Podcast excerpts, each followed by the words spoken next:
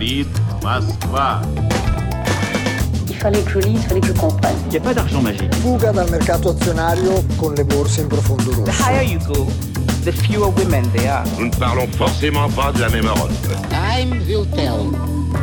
Russe Europe Express, Jacques Sapir, Clément Ollivier. Nous avons une fenêtre d'opportunité rare et courte pour reconstruire notre monde pour le mieux. Utilisons la reprise après la pandémie pour jeter les bases d'un monde sûr, sain, inclusif et plus résilient.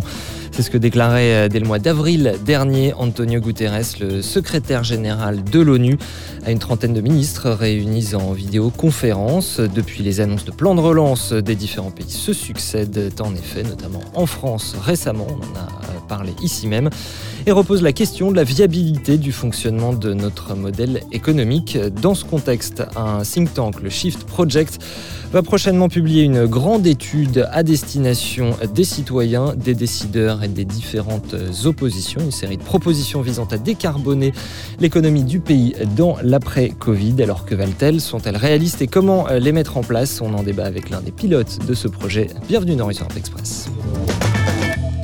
Bonjour Jacques Sapir. Bonjour Clément. Et bonjour à vous Nicolas Raillard. Bonjour à vous. Ravi de vous retrouver à nouveau dans cette émission. Vous êtes donc chef de projet au think tank Shift Project, ingénieur de formation. Vous coordonnez le plan de transformation de l'économie française en faveur du climat et de la résilience. C'est son nom, le PTEF, qu'on va éplucher ensemble aujourd'hui. Sa version consolidée doit être publiée en octobre, mais une version de travail est déjà disponible depuis cet été en accès libre sur le site du Shift Project. C'est une vingtaine de fiches thématiques assez accessibles pour le public, un état d'avancement de ce plan. Jacques Sapir, que vous avez lu avec intérêt pour son approche structurelle et systémique et qui repose selon vous, c'est votre édito, des questions fondamentales.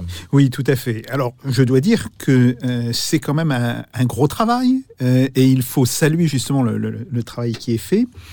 Et c'est un travail qui était absolument nécessaire. En effet, la question du passage à une économie décarbonée est aujourd'hui un objectif qui est reconnu, grosso modo, par tous. Il figure d'ailleurs dans le plan de relance que le gouvernement a présenté le 3 septembre. Mais la tâche est immense.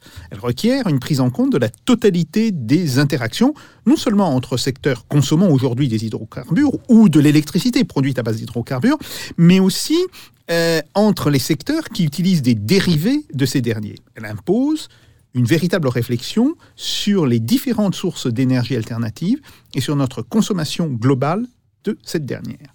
La vision globale de l'économie actuelle, du chemin de transformation comme de celle de l'économie après cette transformation et durant cette transformation, cette vision globale donc que propose le Shift Project constitue une tentative pour produire justement ce type de réflexion globale qui nous manque tant dans la période actuelle. Oui, en quoi? Alors, tout d'abord, cette vision et le rapport auquel elle a donné naissance présentent des mesures qui devraient permettre d'amorcer cette trajectoire de transformation pour décarboner nos activités sur un bon rythme. Et c'est extrêmement important parce qu'on voit bien, très souvent, on se pose simplement le but d'arriver, mais on ne pose pas la question... Comment va-t-on y arriver? Et de ce point de vue-là, je pense que les chemins qui permettent d'arriver à un certain nombre de résultats, aussi la question de savoir, est-ce qu'il y aura des facteurs d'irréversibilité qui seront inclus dans ces chemins? C'est un point qui est extrêmement important. Alors, ces mesures ont aussi, et c'est... ça fait partie d'ailleurs du titre du projet. Ces mesures ont aussi pour objectif de rendre l'économie et la société plus résilientes face aux chocs énergétiques. Alors on le sait, nous avons connu un effondrement des prix du pétrole de la fin mars et au début du mois d'avril dernier. Mais cet effondrement pourrait par la suite, parce qu'il a entraîné évidemment une chute extrêmement importante des investissements dans le secteur des hydrocarbures, cet effondrement des prix du pétrole pourrait produire une forte hausse d'ici la fin de 2021, voire de 2022. Or, nos sociétés sont très vulnérables économiquement aux fluctuations qui peuvent mener le baril, disons, de 24 dollars le baril à plus de 120 dollars. Il s'agit donc de construire, secteur par secteur, des propositions cohérentes, justement, pour aboutir à une plus grande résilience de notre économie à ce type de fluctuations. Il s'agit aussi de les rendre crédible par la mobilisation justement de l'ensemble des acteurs concernés. Et puis une vision du Shift Project que vous qualifiez par ailleurs d'extensive, Jacques. Oui, tout à fait. Cette vision extensive, elle s'appuie sur un découpage de l'économie en une quinzaine de secteurs différents, qui sont par exemple les secteurs d'usage de l'énergie, par exemple des secteurs productifs, avec l'industrie lourde, l'industrie manufacturière, l'industrie du recyclage et des déchets, mais aussi l'industrie automobile, l'agriculture, l'alimentation. Il y a aussi, naturellement, tout ce qui touche à la mobilité du quotidien ou la mobilité longue distance. Ces secteurs incluent naturellement le logement individuel ou collectif, le fret ou la santé.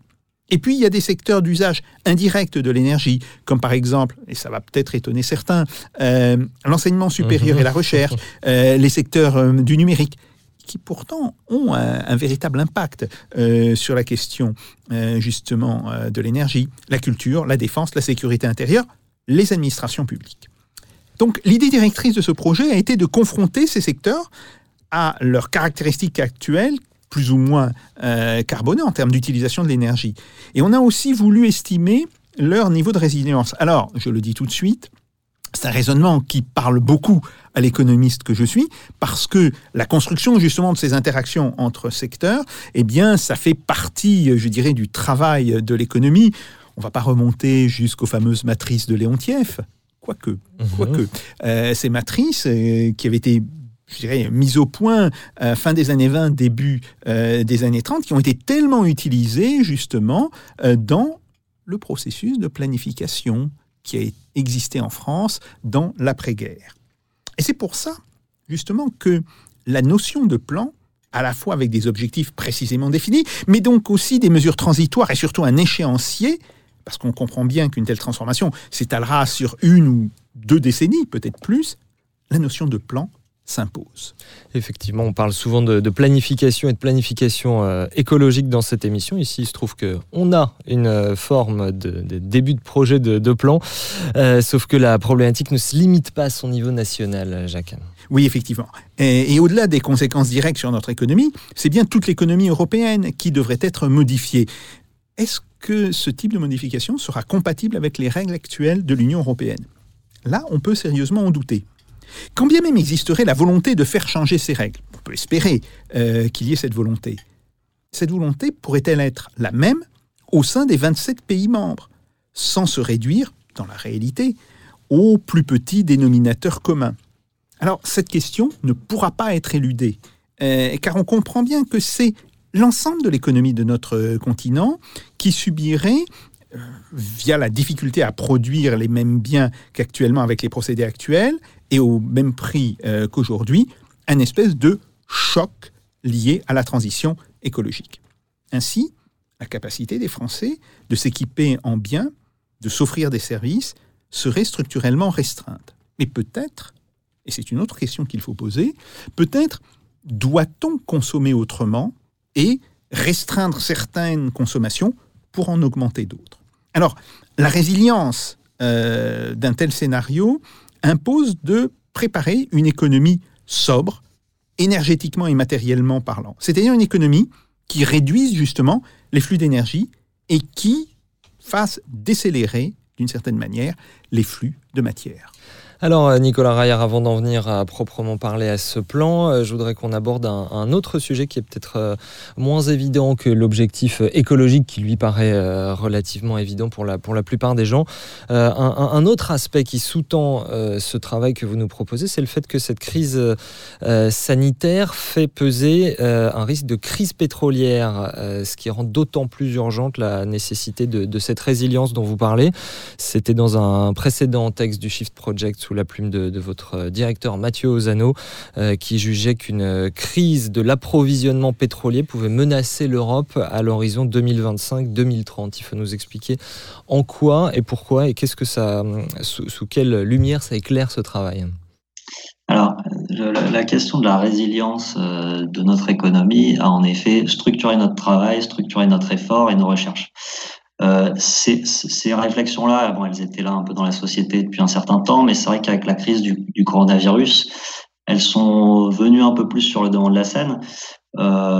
à mon avis, d'une part parce que le coronavirus a mis en avant certains mécanismes de l'économie qu'on ne voyait pas avant parce qu'on ne les questionnait plus, mais ils paraissent normaux pour tout le monde.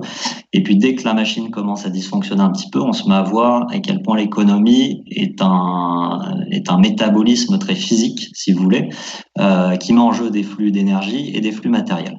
Alors on l'a vu par exemple parce que on n'arrivait pas à s'approvisionner suffisamment en masques au niveau mondial, étant donné l'explosion de la demande, et étant donné que finalement l'offre de masques ne peut pas en un claquement de doigts réaugmenter en 10 minutes. Hein.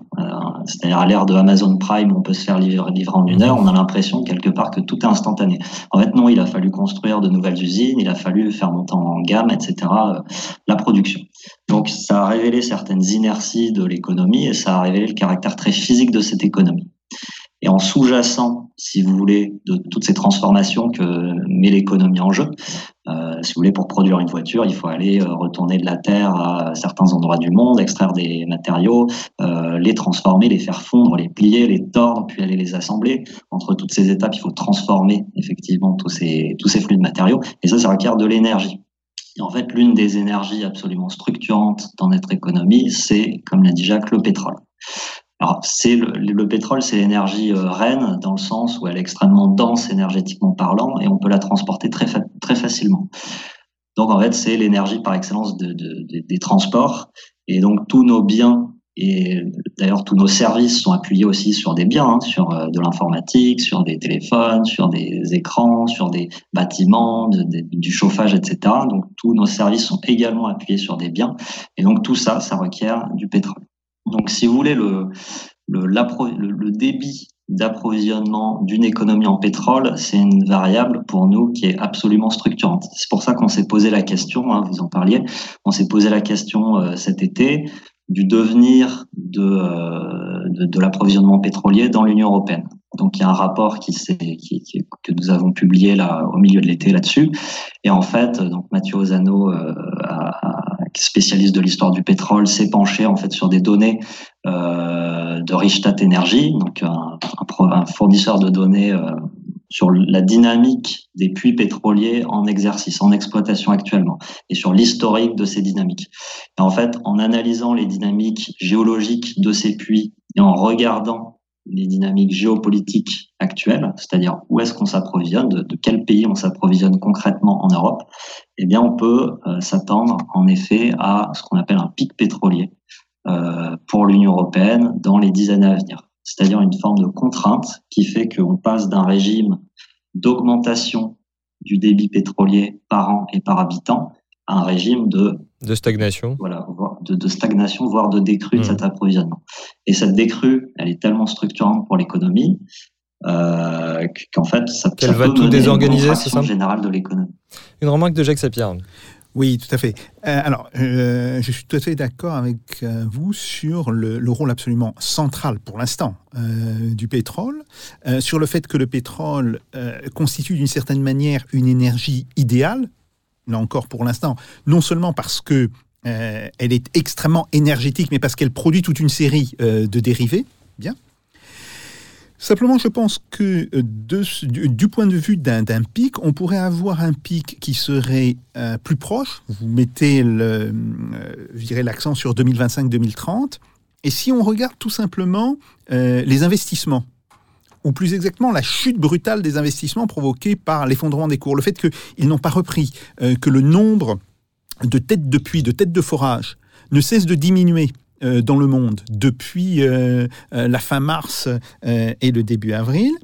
Comme on sait qu'il y a, de ce point de vue-là, nécessairement un délai entre 1 an et demi et 2 ans, en particulier pour ce qui concerne, je dirais, l'huile de schiste, le pétrole de schiste, et que les mouvements de prix généraux sont extrêmement influencés par la marge.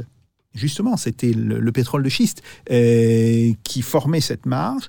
Eh bien, on peut penser effectivement que l'on pourrait se retrouver avec une très forte hausse des prix du pétrole, qui pourraient dépasser à nouveau les $100 le baril, oui, dans un an et demi, voire dans 2 ans.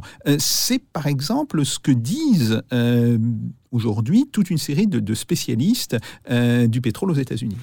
Un choc pétrolier qui serait là bien avant Nicolas Raillard. Alors oui, en effet, le Covid est venu un peu perturber tout le fonctionnement de l'économie pétrolière. Donc, il y a eu une énorme chute de la demande, évidemment, au moment de l'arrivée du Covid, parce que ça restreint les déplacements, justement, les transports. Donc ça a fait chuter la demande brutalement, ça a fait chuter donc les prix du pétrole. Comme l'a dit Jacques, ça a mis à l'arrêt certaines exploitations pétrolières.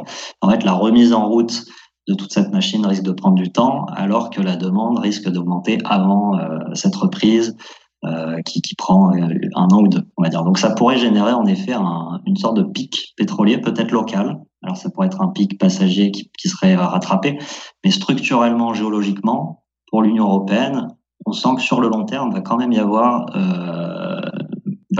une contrainte structurelle. Donc le Covid vient perturber peut-être localement cet état de fait, ou alors vient le déclencher avant l'heure. Mais de toute manière, on aurait pu s'attendre à un pic pétrolier. Voilà. Donc, il est crucial de s'en occuper et d'essayer de se passer de pétrole le plus vite possible pour que ça ne soit plus, pour en être résilient, pour que ça soit transparent pour notre économie. Alors à propos de transport, justement, on peut prendre le sujet par la mobilité quotidienne, comme vous la qualifiez. Vous dites qu'en moyenne, on parcourt 8500 km par an par habitant en France, dont 82% sont faits en voiture, et vous estimez ni plus ni moins qu'il faut diminuer le nombre de kilomètres parcourus, Nicolas Raillard. Alors là, les hypothèses sur lesquelles on part en ce qui concerne la mobilité quotidienne, ça va pas être qu'on parcourt moins de kilomètres chacun, mais qu'on puisse effectuer des reports modaux, c'est-à-dire passer de la voiture, typiquement, puisque la voiture est carbonée à l'heure actuelle, vers des transports collectifs qui vont donc réduire la consommation par personne transportée, ou bien vers des modes actifs ou faiblement carbonés, donc via l'électrification des motorisations et la réduction de la taille de ces véhicules. Donc par exemple, on va imaginer un report assez fort vers le vélo, vers les 2 roues électriques, les petits scooters électriques ou les vélos assistance électrique. Et ça, tendanciellement, ça va mener à un moindre usage de la voiture. Donc effectivement, il y aura moins de kilomètres parcourus en voiture. Et ça, en fait, on voit que ça a des conséquences sur un certain nombre de pans de l'économie. C'est-à-dire qu'évidemment, si vous utilisez 2 fois moins la voiture, alors nous, on va pas jusqu'à 2 fois moins, on n'y arrive pas. C'est difficile de se passer de voiture dans l'économie actuelle. Mais en réduisant mettons 30% l'usage de la voiture, quelque part, les voitures vont rester plus longtemps dans le parc, et ça va diminuer le débit entrant de voitures, de nouvelles voitures chaque année dans l'économie, c'est-à-dire que le marché du neuf de l'automobile sera réduit d'à peu près autant, d'à peu près 30%. Donc ça, les constructeurs automobiles le savent très bien. Si on massifie le vélo, eh bien ça va nuire quelque part, ça va faire décroître l'activité de production, conception, etc. automobile. Ça a aussi des conséquences sur les infrastructures qu'on va mettre en place. C'est-à-dire que si on veut développer massivement le vélo, il va falloir prévoir des infrastructures propices au vélo. Dans le domaine de la mobilité plus longue distance, là, ça va plutôt être le ferroviaire. Et donc là, pareil, ça va poser des questions sur l'infrastructure. Et on voit, alors je tisse un peu tous les liens, toutes les interactions. Oui, je vous en prie. Si vous voulez, si on développe le ferroviaire passager pour la mobilité longue distance, eh bien, ça va poser des questions sur le ferroviaire fret, parce que souvent, on entend... Ah ben oui, il va falloir développer le fret ferroviaire, mais en même temps, ça va créer une concurrence d'usage sur les infrastructures ferroviaires. Si on veut à la fois développer massivement le ferroviaire pour remplacer l'avion, par exemple, pour les personnes, et réaliser du fret pour remplacer les camions sur la route en termes de transport de marchandises. Et on va tout de suite faire réagir Jacques Sapir là-dessus. Oui, une remarque et une objection. La remarque, c'est qu'en réalité, si on veut diminuer, je dirais, les déplacements de manière générale, il faut repenser la ville, le rapport à l'activité, et ça, c'était aussi extrêmement important. Donc, on est là sur des choses qui sont assez peu plastiques, même si elles le sont. Si on prend à 25 ou 30 ans, elles le sont beaucoup plus, mais à 5 ou 10 ans, elles sont relativement peu évolutives. Et on voit bien aujourd'hui qu'il y a un problème, c'est que les bassins d'emploi se détermine autour d'une durée moyenne dans le mouvement pendulaire de 1 heure dans chaque sens, hein, donc 2 heures au total, c'est à peu de choses près la moyenne.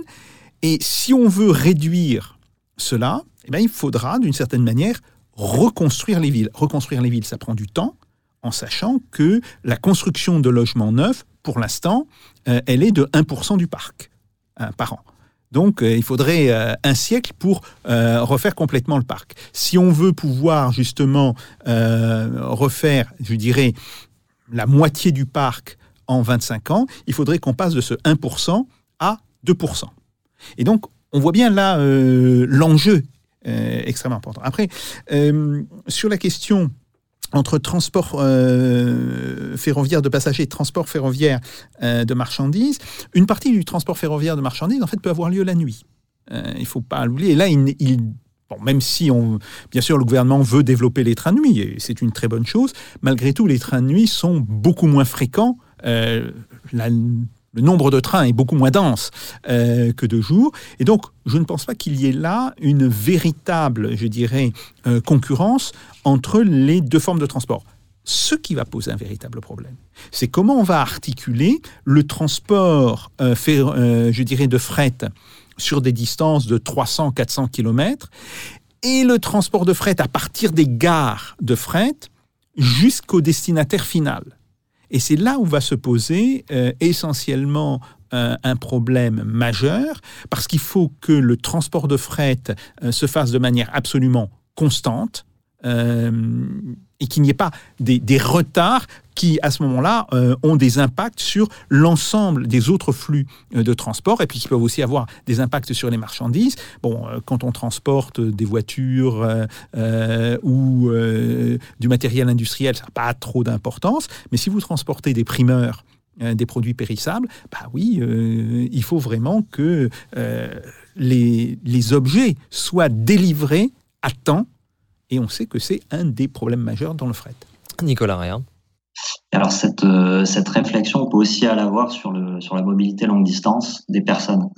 Et ça, c'est la thématique qu'on appelle celle du dernier kilomètre, quelque part. C'est-à-dire que si vous voulez partir en vacances, d'habitude, vous le faites en voiture. Pourquoi ? Parce que vous pouvez transporter des bagages, vous pouvez amener les enfants facilement, je ne sais pas, tout le matériel, etc.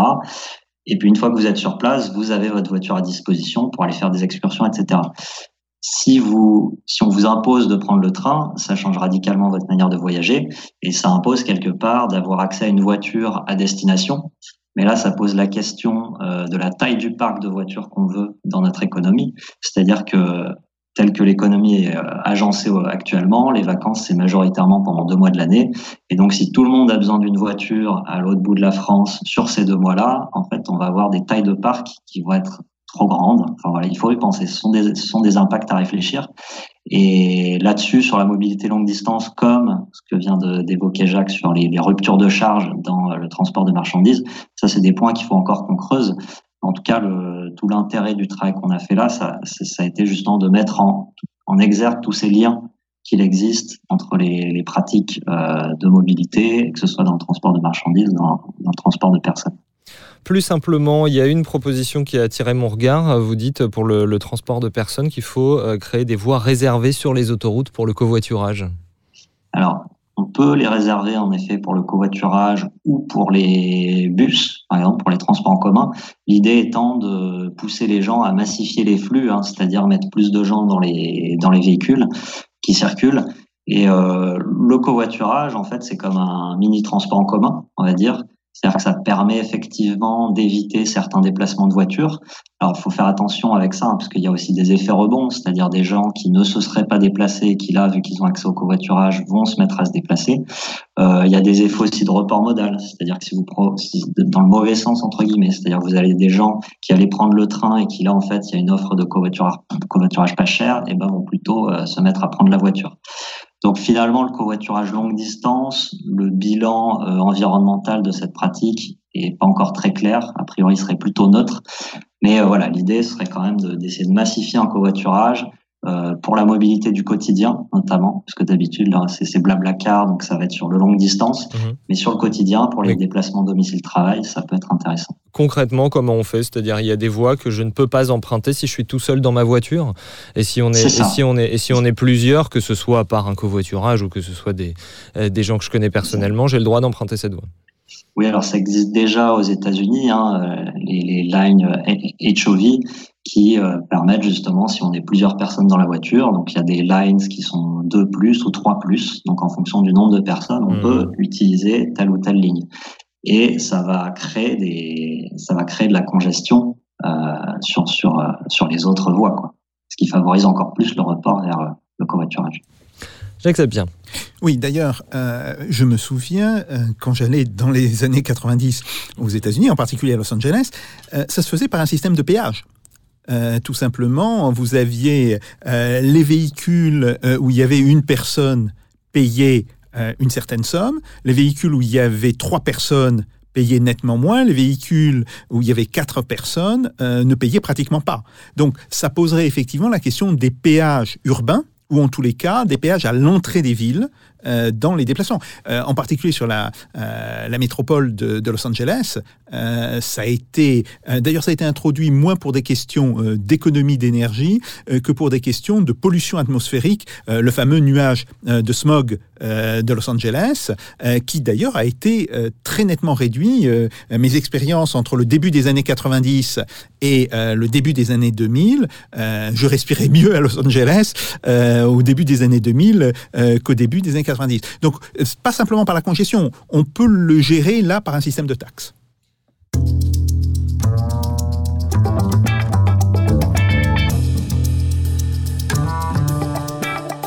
Russe Europe Express, Jacques Sapir, Clément Ollivier. Nicolas Raillard, oui, une autre chose que vous écrivez dans ce rapport, toujours sur ce même sujet, vous écrivez « L'espace télévisuel et publicitaire met en scène », donc là on est une fois que votre plan est appliqué, donc doit mettre en scène, de manière positive, des Français se déplaçant avec des modes légers, des transports en commun ou avec des voitures sobres et non pas avec des voitures consommatrices ou extravagantes. Est-ce que vous comptez vraiment sur la bonne volonté des annonceurs publicitaires? C'est une question qui confine aux politiques, du coup, que je vous pose là.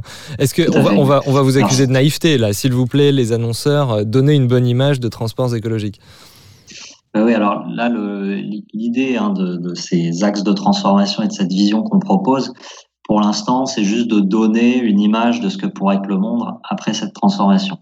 Donc, en effet, la question du comment on va pousser les publicitaires à aller vers ce type de publicité, ça, on n'a pas encore exploré ce sujet-là.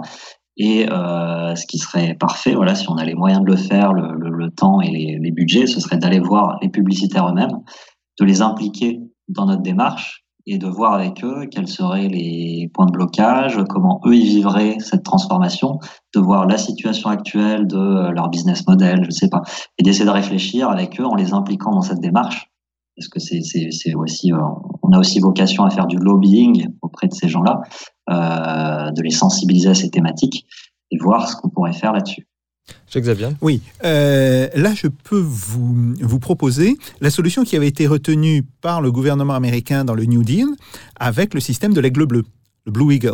Les entreprises qui rentraient justement dans le cadre institutionnel du New Deal, alors pour les relations sociales, pour les relations avec les syndicats, etc., bénéficiaient de situations qui étaient avantageuses à la fois pour le crédit, pour l'accès à certains marchés et pour les impôts. On pourrait très bien imaginer ce type de système, c'est-à-dire un système de label. Bon...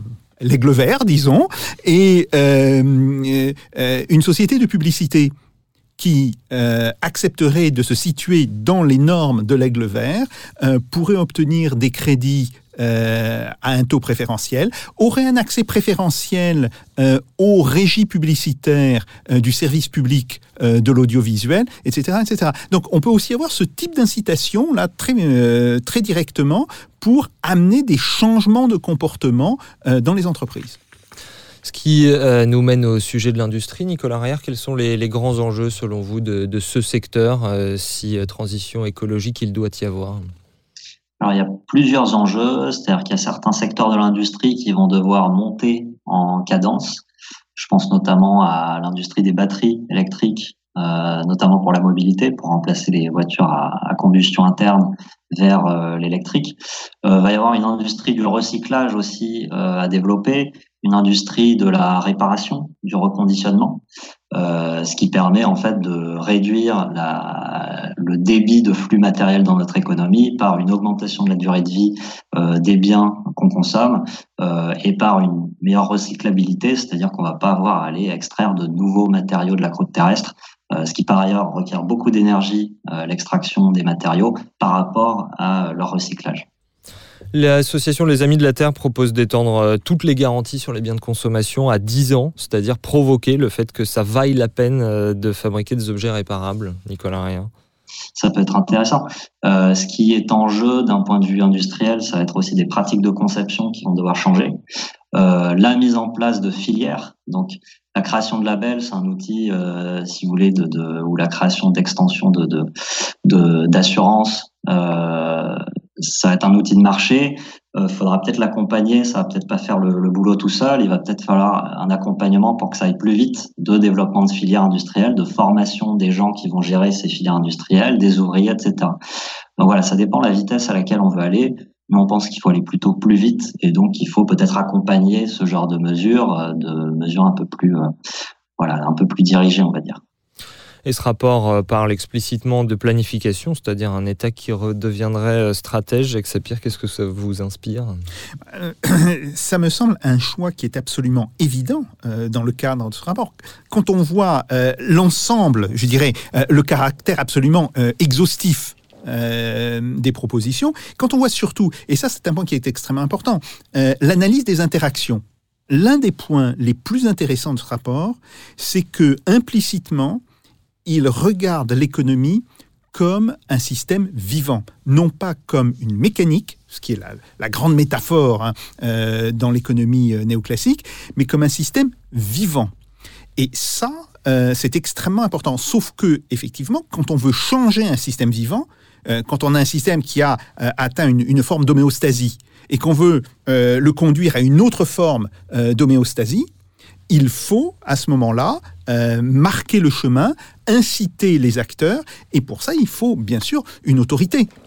Et donc, on voit bien tout l'intérêt qu'il pourrait y avoir de développer un système de planification, alors de plans indicatifs, mais de plans indicatifs utilisant, je dirais, des batteries d'incitation qui vont de la création de labels avantageux jusqu'à des obligations réglementaires. On peut tout imaginer, en mettant au milieu, évidemment, les incitations monétaires et les incitations de marché.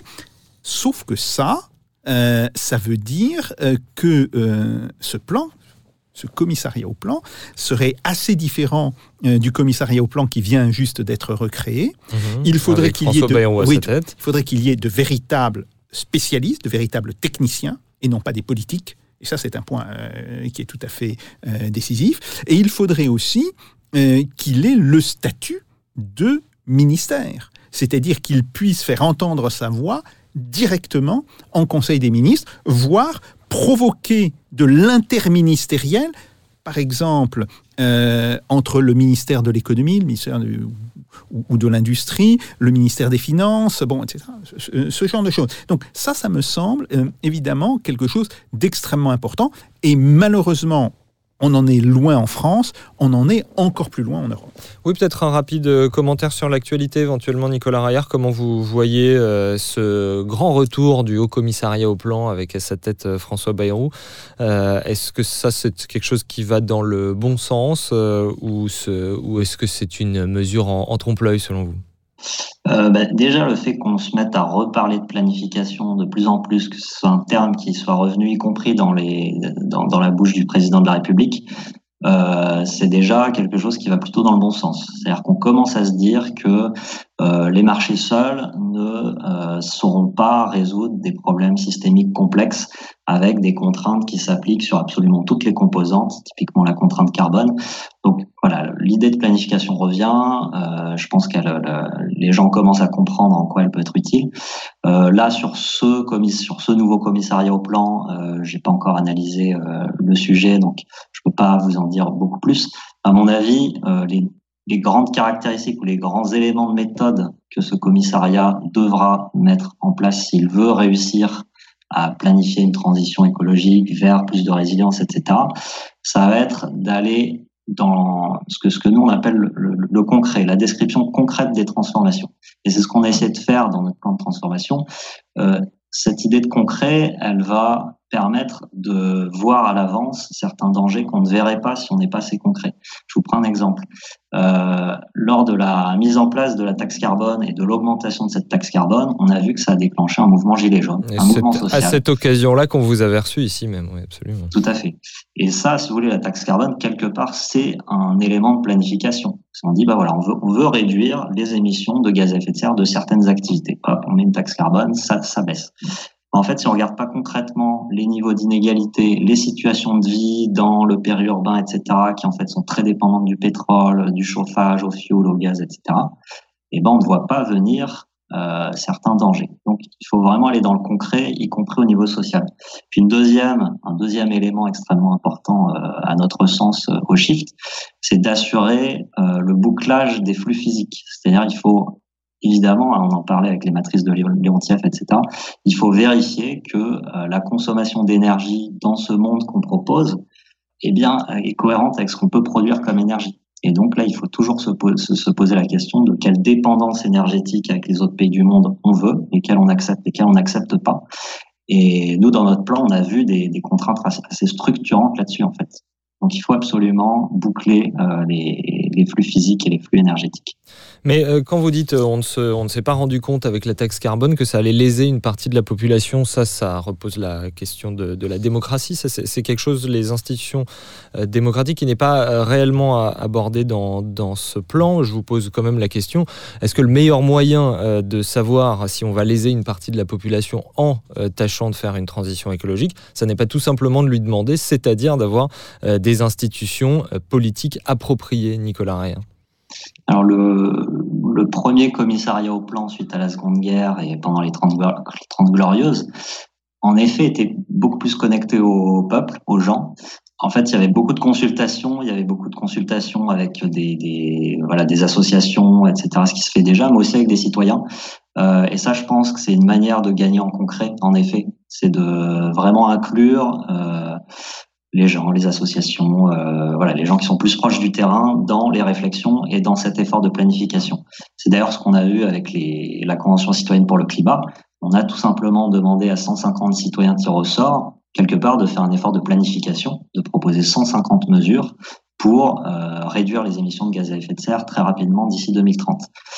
Et en fait, ils ont fait un travail assez fabuleux en à peine 6 ou 8 semaines, alors qu'ils n'étaient pas du tout formés.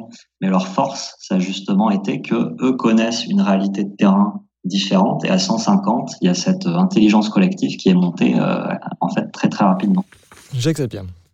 Oui, je pense que quand même dans les 2 ou 3 premiers commissariats général au plan, que ce soit avec Jean Monnet, que ce soit avec Hirsch, il y avait aussi une dimension technocratique assez importante, hein, il faut le savoir, mais c'est ça qui était effectivement important, c'est que cette dimension technocratique, elle était soumise d'une certaine manière à l'Assemblée nationale, parce qu'on discutait aussi de toute une série de mesures qui étaient incluses dans le premier plan ou dans le deuxième plan, voire dans le troisième plan. Et à l'époque, on avait une Assemblée nationale qui était peut-être plus représentative que ce qu'elle est aujourd'hui. Ça tenait aussi peut-être à son mode d'élection. Je rappelle que sous la 4ème République, il y avait une dimension de proportionnelle qui était relativement forte dans l'élection des députés. Alors, c'est à l'évidence un problème important. Je pense par exemple que sur la taxe carbone, ou même avant sur la fameuse tentative malheureuse qu'avait faite Madame Ségolène Royal d'imposer une taxe sur les transports de marchandises, le problème c'est qu'il y a eu aussi une erreur de calcul. une taxe qui est calculée, je dirais, de manière à monter linéairement de 0 km à 500 km, alors que l'on sait très bien qu'il y a une intensité différente entre des transports qui se font sur 100, 200 km et des transports qui se font au-delà de 300, 500 km et qui sont, eux, effectivement, les transports que l'on veut réorienter vers le chemin de fer, eh bien, c'est tout simplement que la formule de calcul de la taxe était mauvaise. Et ça, si vous voulez, là, à la limite, je dirais que un petit peu de réflexion, pas nécessairement, je dirais, en consultant tout le monde, mais simplement entre experts, aurait permis de le montrer. D'où cet aspect transversal qui est au cœur de ce travail, Nicolas Raillard. Le côté industrie, le côté transport, je pense que les gens se rendent bien compte de l'aspect climatique, de l'aspect pollution, etc. etc. Il faut peut-être par contre nous expliquer ce que vient faire la recherche, le numérique, la culture, la défense, la sécurité intérieure ou l'administration publique. Qu'est-ce que tout ceci vient faire dans ce rapport ? Alors en fait, ces domaines-là qu'on a appelés les services reposent, pilotent, quelque part, ils pilotent des flux physiques eux aussi. C'est-à-dire, si je prends l'exemple de la culture, on va prendre l'exemple des musées. Un musée, c'est une infrastructure très physique qui existe, qu'il faut entretenir, qu'il a fallu construire, qu'il va falloir chauffer. Ce sont des salariés qui se déplacent vers ce musée et qui en reviennent. Ce sont des touristes ou voilà des visiteurs qui viennent depuis chez eux, parfois depuis l'autre bout du monde, si on considère le Louvre par exemple ou le Mont-Saint-Michel. Vous avez des flux de voyageurs qui sont extrêmement importants. Et puis vous allez avoir la cantine pour les salariés, la cafétéria pour les visiteurs. Et donc ça, c'est aussi de la nourriture à produire. Et donc ça, tout ce service-là, si vous voulez, repose sur un ensemble d'activités économiques bien primaires, on va dire. Et donc, si ces secteurs primaires sont amenés à évoluer drastiquement, ça va nécessairement impliquer des réflexions sur ces services qui y sont appuyés. Et donc, nous, on a envie d'impliquer les acteurs de ces différents services ou secteurs de services pour qu'ils réfléchissent aux implications pour eux d'une telle transition. Parce que souvent, voilà, on n'y pense pas à ces services quand on réfléchit à la transition énergétique. En fait, les salariés du secteur eux aussi ont des réflexions là-dessus, ils ont des enfants, donc ils se posent la question de l'avenir de leurs enfants, etc. Ils sont intéressés par le sujet et parfois ils n'ont pas les clés de compréhension des impacts sur leur secteur. Donc voilà, ça va être ce jeu d'interaction qui est important d'analyser. Et donc ces secteurs-là ne sont pas du tout hors sol, si vous voulez. Ils reposent bien sur la physique et les flux matériels et énergétiques. Alors, impliquer les salariés des différents secteurs, impliquer également, si je vous lis bien, les grandes entreprises. Vous me permettrez de vous chatouiller un tout petit peu, puisque Bouygues, Vinci ou Saint-Gobain font partie des financeurs du Shift Project, et vous êtes d'ailleurs parfaitement transparent là-dessus, tout ceci est sur votre site. Mais est-ce qu'on peut vraiment s'imaginer, Nicolas Raillard, que ce sont des entreprises qui, de leur propre chef, vont accepter de réduire les flux d'énergie, de réduire les flux de matière et donc de faire moins de profit, Nicolas Raillard? Alors, il y a deux questions. Donc, c'est vrai que prenons nos financeurs. Si on a SNCF, l'isolation thermique des bâtiments, il y a certaines activités qui vont quand même croître, au moins temporairement. Il y a certaines activités que nous, on appelait de transition, c'est-à-dire qui vont permettre une transformation de l'économie. Par exemple, des investissements dans des infrastructures qui vont permettre demain de consommer moins. Donc, j'avais pris l'exemple des pistes cyclables, c'est typiquement ce genre d'investissement. La rénovation thermique des bâtiments, c'est pareil. Donc, finalement, il va y avoir certaines activités qui vont augmenter transitoirement. Il y a d'autres activités qui vont se développer tout au long de la transformation de l'économie et qui vont demeurer certainement après cette transformation. Si je prends l'économie de la batterie électrique, l'économie de la voiture électrique, c'est certainement une activité qui va croître pour remplacer le parc de voitures thermiques, et ensuite qui va se stabiliser à un niveau assez haut. Donc disons qu'il y a certains secteurs qui vont être plutôt moteurs dans cette transition, des secteurs d'avenir. Je pourrais aussi imaginer un tissu industriel du vélo ou du roues électrique qui pourrait monter en puissance. Et puis il y a d'autres secteurs évidemment qui vont résister. Évidemment le secteur de la raffinerie pétrolière en France, le secteur gazier, etc. Eux se posent beaucoup de questions et vont certainement résister à certaines de ces transformations. Donc il y a des gagnants, il y a des perdants. Il faut essayer de favoriser les faut essayer de favoriser l'émergence des gagnants si jamais ils ne sont pas encore là. Et puis en effet, il faut résister à la résistance des perdants. Jacques Sapir. Oui, bon, ça c'est d'une certaine manière vrai dans toute révolution industrielle. Et si vous regardez la politique menée par le gouvernement japonais dans les années 60, 70, voire les années 80, avant la crise structurelle qu'a connue le Japon dans les années 90, vous voyez qu'ils avaient comme politique à la fois de favoriser des secteurs émergents, mais aussi d'accompagner les secteurs qui rentraient structurellement en décroissance. Ce qui leur a permis d'éviter le blocage d'un certain nombre d'entreprises autour d'activités en disant « ne touchez pas à ça, c'est notre business, vous voulez notre mort, etc. » Et là, il peut y avoir des mesures, par exemple, tout simplement, le protectionnisme. Le protectionnisme, au Japon, ça a été aussi conçu comme une manière de faire décroître le poids de la construction navale qui avait été extrêmement important dans les années 50 et dans le début des années 60 au Japon, qui a été concurrencé après par d'autres pays, par exemple la Corée à partir de la fin des années 60. Et le gouvernement japonais, à travers une structure protectionniste, a permis la décroissance de ce secteur. Donc il faut faire attention là-dessus.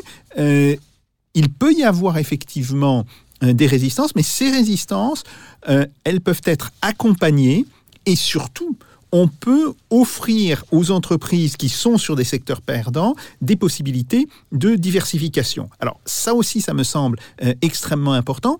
Ça veut donc dire que dans cette réflexion, il faudrait un petit peu regarder ce qui a été fait dans d'autres pays, et en particulier, si vous voulez, les formes de quasi-planification qui ont été utilisés au Japon, qui n'ont jamais porté le terme de planification. Hein. Ça a été beaucoup dans l'implicite, mais on sait très bien comment ça fonctionnait. Il y a eu plusieurs livres d'ailleurs qui le décrivent de manière extrêmement intéressante.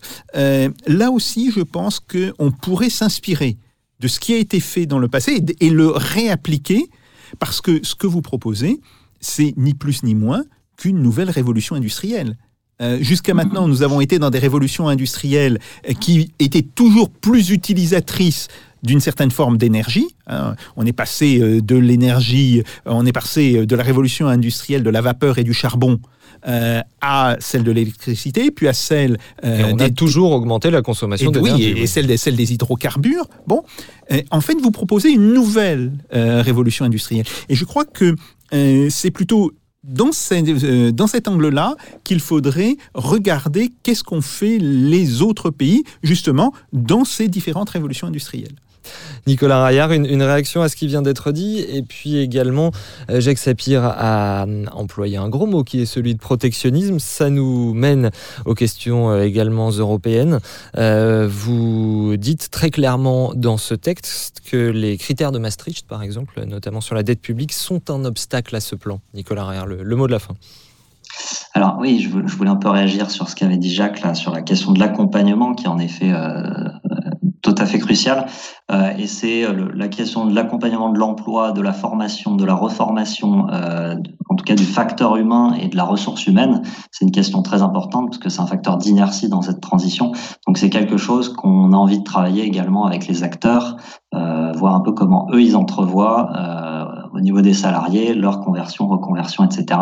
Est-ce que c'est envisageable ou pas ? Sur la question de l'Union européenne, ça c'est clairement un chantier qu'on pourrait développer en se basant sur ce matériau brut qu'on propose, hein, et c'est de voir à quel point ce matériau brut est compatible ou pas avec les textes européens, avec les pratiques européennes. Ça sera un travail très intéressant qui d'ailleurs a été mené en partie lors de la Convention citoyenne pour le climat, où vous avez des juristes qui ont analysé la compatibilité des mesures proposées par les citoyens avec les textes, qu'ils soient nationaux ou européens. Et il y a certaines incompatibilités, très clairement, qui sont affichées dans ce rapport de la Convention citoyenne pour le climat.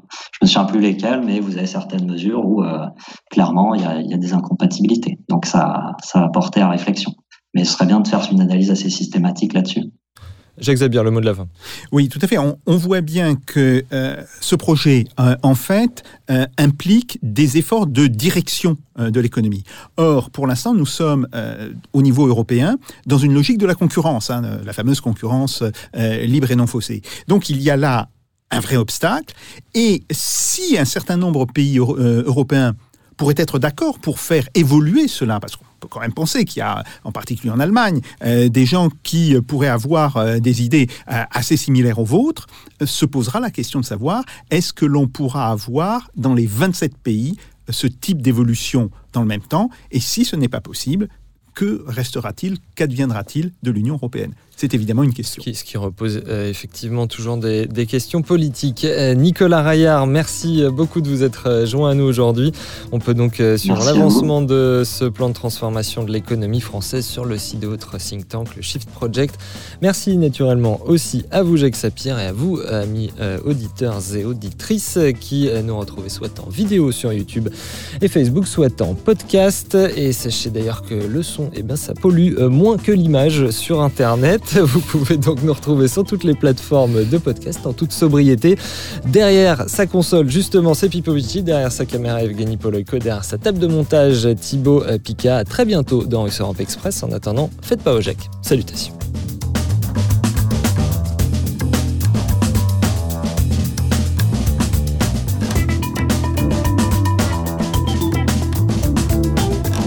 This is not a method. This is provocation. Let them do. No.